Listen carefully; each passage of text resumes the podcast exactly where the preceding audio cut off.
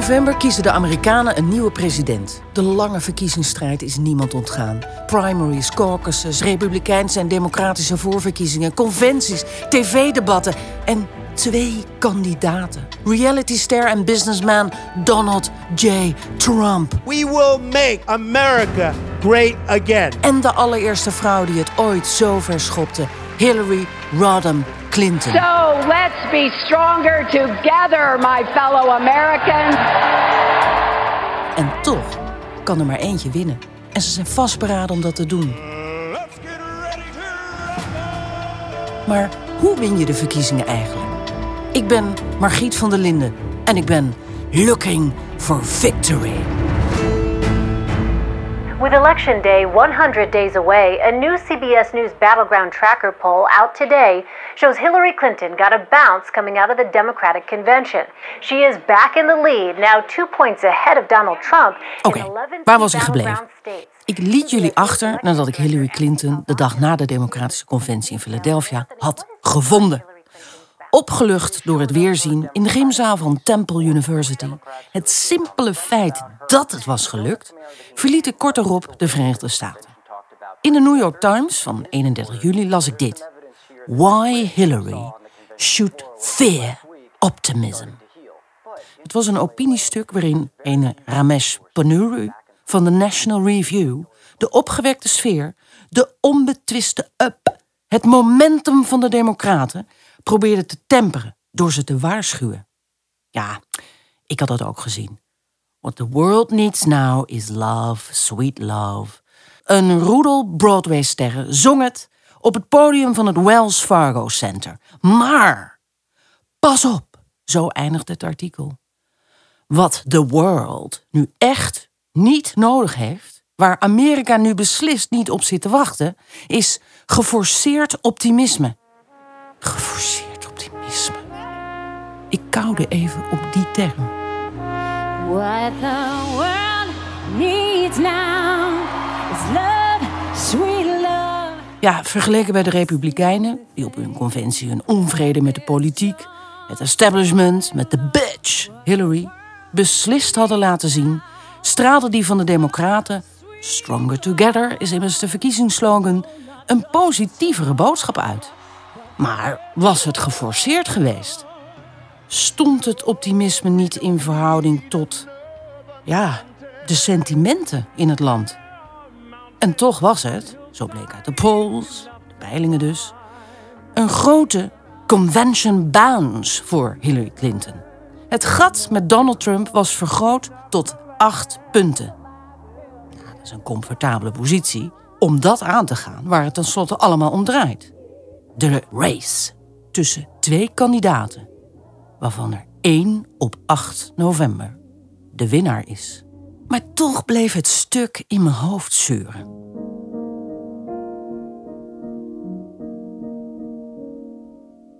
Ik deed de krant zelfs in mijn koffer en nam hem mee naar huis. In een angstige tijd zullen democratische bromides, dat zijn kalmeringsmiddelen, die Amerikanen die diep teleurgesteld zijn in de politiek en politici niet voor zich winnen. Eigenlijk, concludeerde ik, kan je nog zo voorstaan in de peilingen. Ja, jij, Hillary, de meest gekwalificeerde kandidaat van de afgelopen twintig jaar. Want daar is vriend en vijand het over eens. Je kan de grondtroepen van de campagne in alle staten en steden van Amerika netjes laten binnenmarcheren. De een na de andere focusgroep aanspreken in peperdure campagnespots. Maar ja, en toch? Het betekent allemaal niets. Het haalt allemaal niets uit als je dat sentiment dat ook onder je volk leeft, niet weet te adresseren zoals Donald J. Trump dat kennelijk wel weet te doen.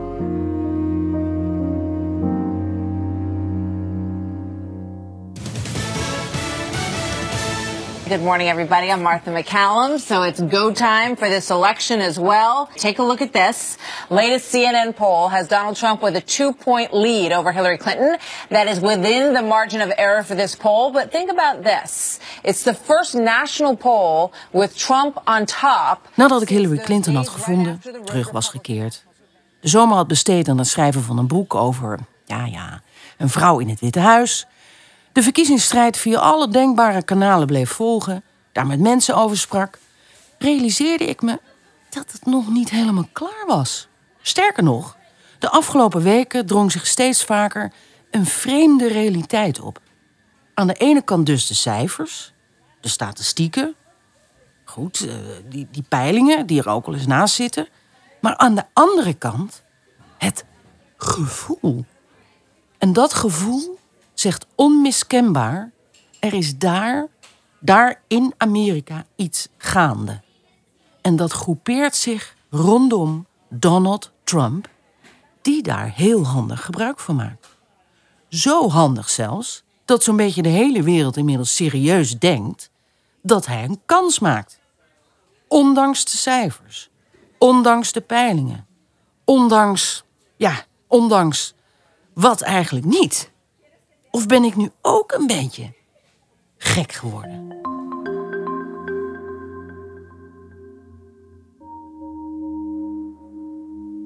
Wat is er voor nodig om straks de president van Amerika te zijn? Nou, daar heb je toch altijd nog een campagne voor nodig. Je hebt toch ook nog steeds data nodig om te weten welke kiezer waar zit, of ze werken, wat ze eerder hebben gestemd. En je hebt de vrienden van de media nodig, toch? Want dit is de fase waarin de grote kranten zich openlijk achter een kandidaat scharen. Nou, zitten daar dan rare bewegingen in? The Washington Post endorses Donald Trump. Dat bijvoorbeeld. Gekker moet het niet worden, maar zou het kunnen? Of maakt het allemaal niks uit? En hoe zit het met de gordijnstemmer? God, de gordijnstemmer. Die duikt ook weer op. Mensen die niet durven te zeggen op wie ze gaan stemmen, maar eenmaal in het stemhokje, gordijntje, hop, dicht, het precies weten. Trump! En dus wil ik terug. Ik moet terug. Want ik wil weten. Hoe win je eigenlijk de verkiezingen? Hoe werkt deze krankzinnige achtbaan? Want daar lijkt het toch op? Of is dit een soort wisdommel? Want ik kan je nu al een briefje geven. Niets is wat het lijkt. De psyche, de sentimenten, het gevoel. Het is allemaal zo ongrijpbaar.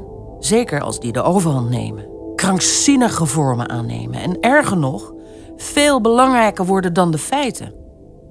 Ik sta op het punt van vertrek en Hillary Clinton staat, as we speak, vier, vijf punten voor op Donald Trump. Dat zijn de feiten. Maar het gevoel heerst, het verhaal gaat, het stemmetje in je hoofd zegt: je weet het niet. Het wordt een nek-aan-nek race. Het zou zomaar kunnen dat. Want hoe diep zit de onvrede? En niemand had toch gedacht dat Donald Trump überhaupt ver zou kunnen komen. Dat was toch een lachertje, een soap. Die rare Trump. You're fired. En kijk nu, het maakt niet uit wat hij zegt. People still love me. Hoe anders is het met Hillary Clinton? Die loopt al maanden op eieren. Of is al een tijdje gedwongen op eieren te lopen. Ieder foutje, ieder kuchje wordt genadeloos afgestraft. Happy, happy Labor Day. I've been talking so.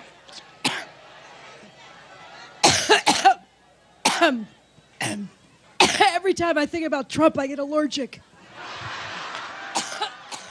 Ja, ja, je hoort het. Dat ze nog leeft is sowieso een godswonder. De ziekte van Hillary domineerde het nieuws minstens een week en nog steeds is het onderwerp van gesprek. Over psyche en sentimenten gesproken. De ziekte van Hillary is daar het voorbeeld van. De 15e herdenking van 9-11 was het. Bedenk dit even goed. 11 september 2016. 15 jaar nadat terroristen twee vliegtuigen in de torens van het World Trade Center boorden. Vanaf dat moment dat prent de politiek consultant en Clinton-kenner Hank Scheinkopf me in juli nog in het hoofd, is Amerika nog steeds in oorlog met het terrorisme. Hillary Clinton was destijds net senator van de staat New York.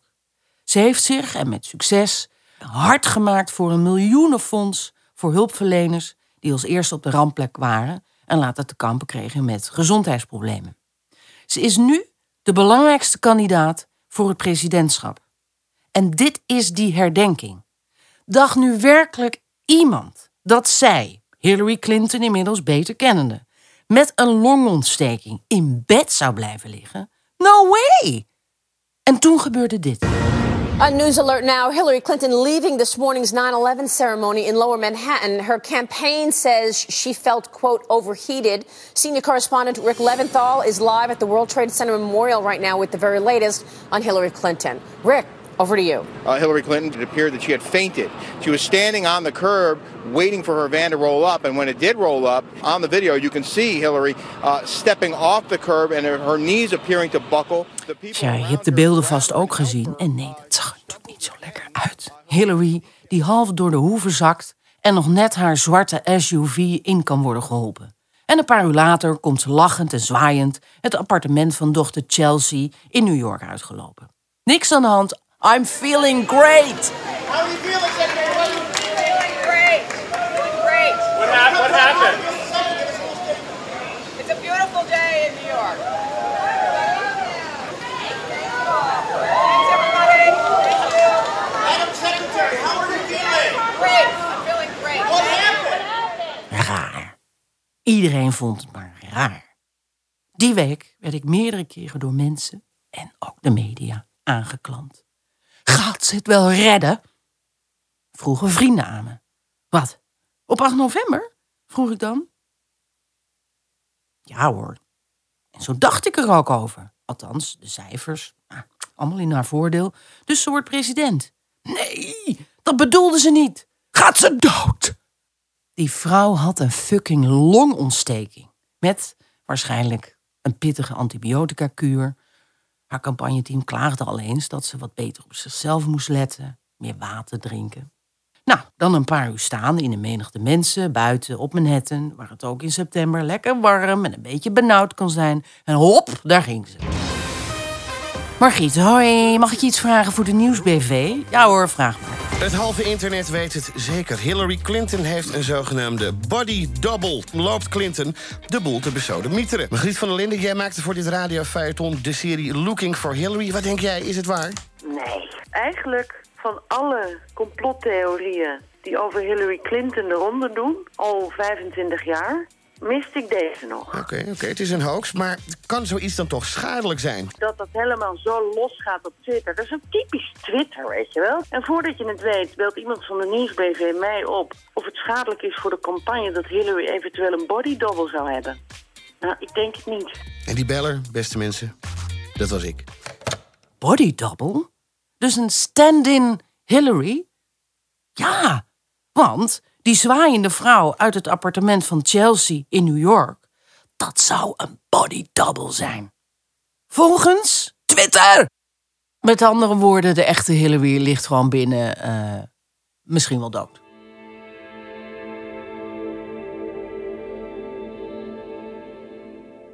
Begrijp me goed. Nogmaals, ik heb dit eerder gezegd.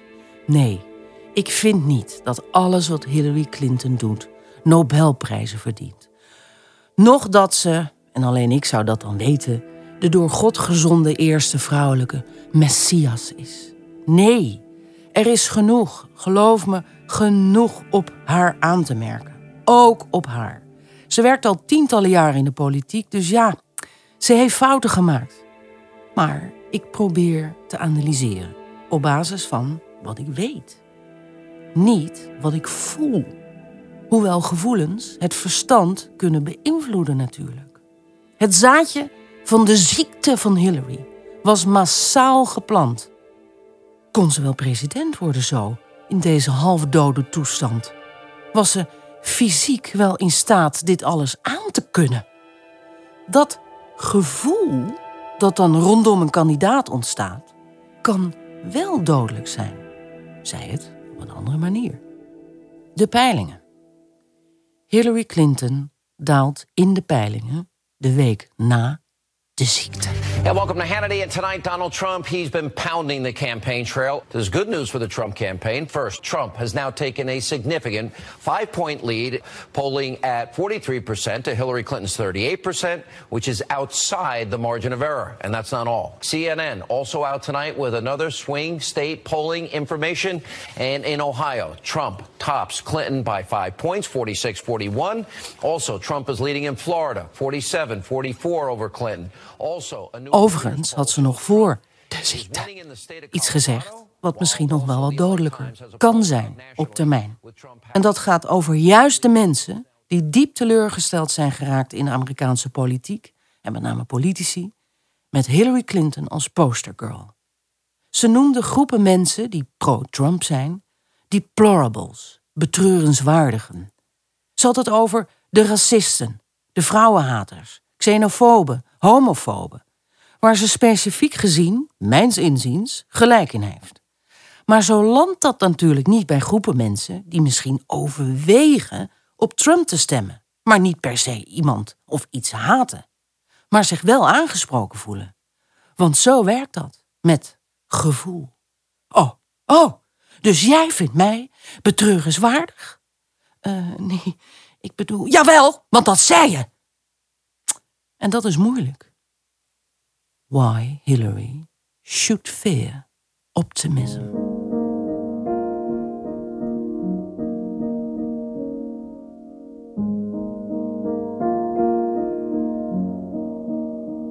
En zo wankelde Hillary, want ook dat beeld zit nu muurvast in ons hoofd. Als je alleen maar afgaat op die duizenden keer herhaalde beelden richting SUV naar het eerste verkiezingsdebat. Ging alles ondertussen goed met Trump? Uh, nee, natuurlijk niet. Na een hele slechte zomermaand staat hij begin augustus ruim achter in de peilingen. Maar door de ziekte van Hillary krabbelde hij weer een beetje op.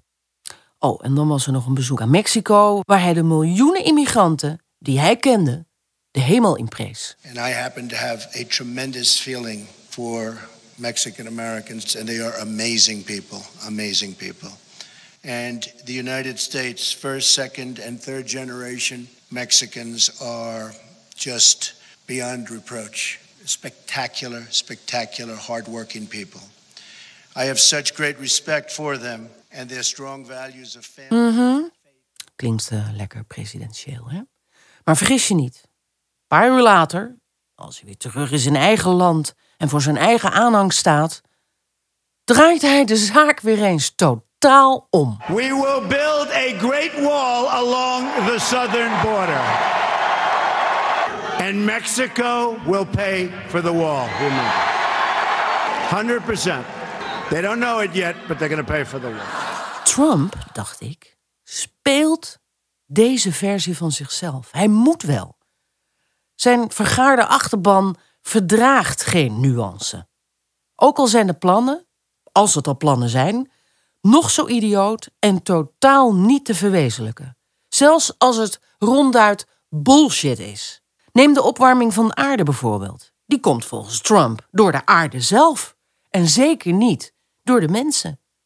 Het is een hoax. We moeten er verder geen geld aan besteden. Je snapt het? It's huge. En dat valt goed bij de mensen. En het maakt niet uit of het nou wel of niet klopt. En zo pompte Trump zich op tot mega-proportie. Richting het debat. Goedenavond, Gal Groenhuizen, Margriet van der Linden en staatssecretaris Martijn van Dam blikken vooruit op het eerste debat van Hillary Clinton tegen Donald Trump. Het is 4 over 11. We gaan beginnen. Ik was de enige aan tafel bij Pauw die zei dat Clinton het debat zou winnen. Alle anderen, inclusief een staatssecretaris, zeiden Trump. En waarom? Gevoel. Het maakt niet uit wat hij zegt. Hij wint toch.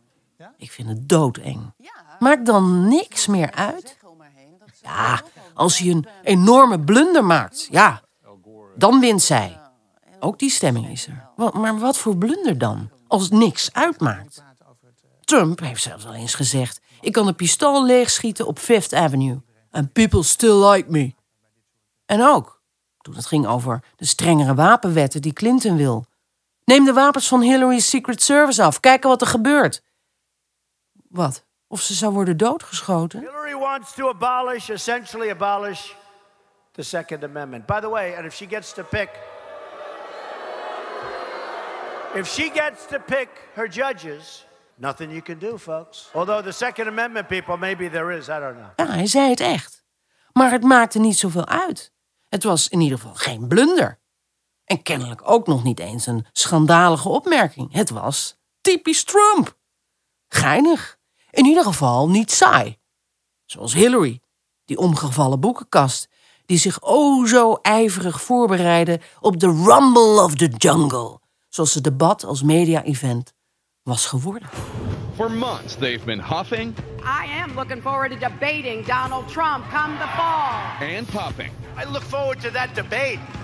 Oh, do I look forward to that. One of the most highly anticipated matchups in political history. Probably the most watched debate in the history of this country. It's going to be great TV, that's for sure. Ready to win the White House showdown.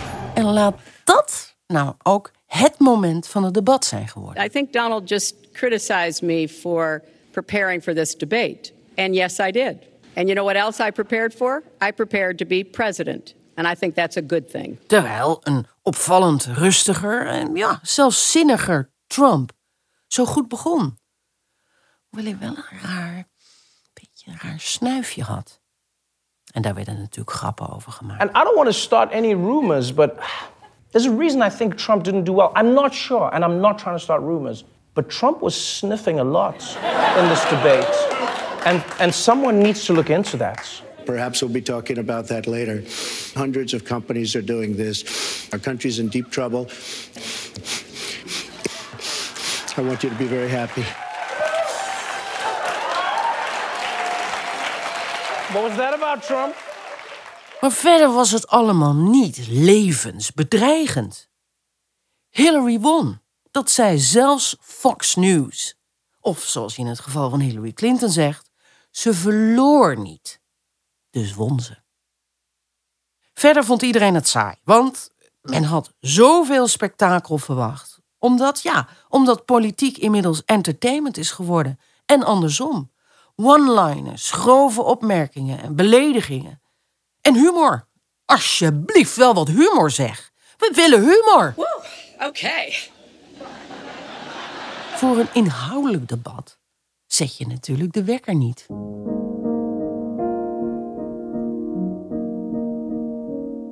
Ik werd er eerlijk gezegd wel een beetje kwaad van.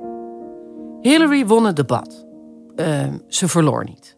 Trump snifte zich door het debat, interrumpeerde Clinton talloze keren. Wrong, wrong, wrong. Zonder dat dat als rude werd beoordeeld. Hij aaide Poetin, zei slim te zijn door. Wat zei hij nou? Door geen belasting te betalen? Hij werd duidelijk als seksist neergezet en had daar zijn handen vol aan de dagen daarna. Te veel om op te noemen, echt waar. Maar maakt het uit? En wat vindt de kiezer daar eigenlijk van? Uh, Secretary Clinton, yes? Is that okay? Good. I want you to be very happy. Donald thinks that climate change is a hoax perpetrated by the Chinese. I think it's real. I, I did not. I did Science not- is I do not say that. And Goed. Ik zei het al. Hoe win je de verkiezingen? Eén ding weet ik wel. Mensen moeten in ieder geval gaan stemmen. Zo simpel is het. En daar kan Clinton zich ook geen optimisme permitteren. Register to vote. Je moet je registreren, want anders kun je niet eens stemmen. In een artikel las ik deze kop. Zullen deze 8 miljoen Amerikanen het verschil gaan maken? Ja, dacht ik. Er wonen 8 miljoen Amerikanen in het buitenland. De expats. Ook zij kunnen hun stem uitbrengen.